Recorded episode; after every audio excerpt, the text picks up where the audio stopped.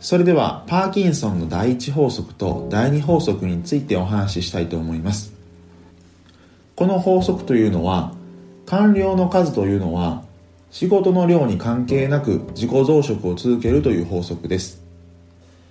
活用とか意識する場面としては企業のスタッフ機能の膨大を避けるですとか無駄な仕事のために人員を貼り付けていないかを見極めるときに使っていただくといいかなと思います。パーキンソンはイギリスの官僚性に関する調査を行いました。その結果いくつかの法則を発見しました。その中でも最もよく知られているのがパーキンソンの第一法則と第二法則です。もともとのパーキンソンの表現は第一法則というのは仕事の量っていうのが完成のために与えられた時間を全て満たすまで膨張するでした。第二法則は支出の額というのは収入の額に達するまで膨張するでした。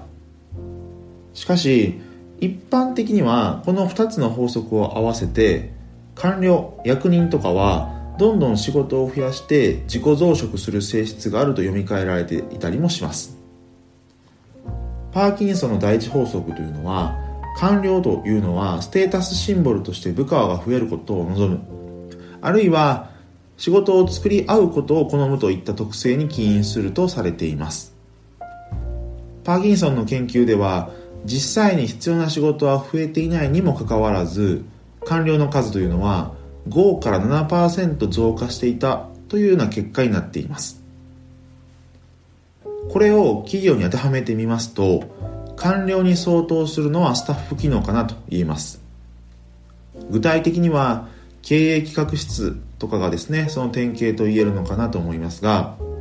経営企画の方っていうのは頭の切れる方が多いですからその気になれば理由をつけて新しい仕事を作り出すことができます。結果人員を増員させることができます。中央官庁のキャリア官僚に似ているのかなと思います。経営企画室ほどではなくてもですね経理部とか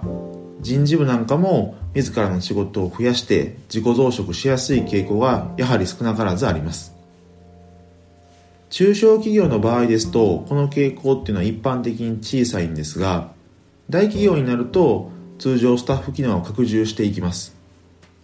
本来スタッフの仕事っていうのはある程度規模の経済性が働く結果ですね。全社に占める割合が減ってもおかしくないはずなんですが現実にはなかなか減りません。その理由として大企業になるとスタッフ部門が製造とか営業といったライン以上に権力を持つようになりやすいということがあります。企画室とか人事部の経験が経営者への登竜門という大企業は少なくありません。もともと肥大しやすい傾向がある上に権力が高まる結果スタッフ部門はどんどん肥大化していきやすかったりします。また大企業においてスタッフ部門が肥大してしまうという、まあ、そのもう一つの大きな要因は経営者の目が届きにくくなっているという点もあるかなと思います。スタッフ部門をいたずらに増やさないという経営者の強い意志さえあればパーキンソンの第一法則第二法則っていうのはそれほど働かないものです。またですねパーキンソン第一法則を、えー、捉え直してみますと時間が余った人っていうのは必要以上にある仕事に時間を使ってしまうということが言えます。ちなみにですがコンサル業界などでは時々すでに多忙なコンサルタントにあえて大事な仕事をアサインするということが行われるそうです。これはプロジェクトへの配布コストを下げたりあるいは忙しい優秀なコンサルタントの能力をさらに高めるという狙いもあるのですが、それ以上に時間の余っているコンサルタントに仕事を依頼すると、いたずらに時間を浪費してしまう割には、なかなか良いパフォーマンスが生まれないためです。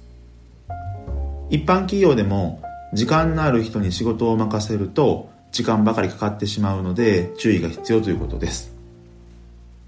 はい。ということで、今日はパーキンソンの第一法則と第二法則についてお話ししてみました。経営のリソースである人とか時間ですね。そういったものを使う時の落とし穴についてお話ししてみました。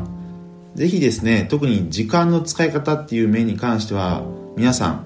関係がある話だと思いますのでこのパーキンソンの第一法則なんかも注意しながら効率よく仕事を進めていただけると嬉しいなと思います。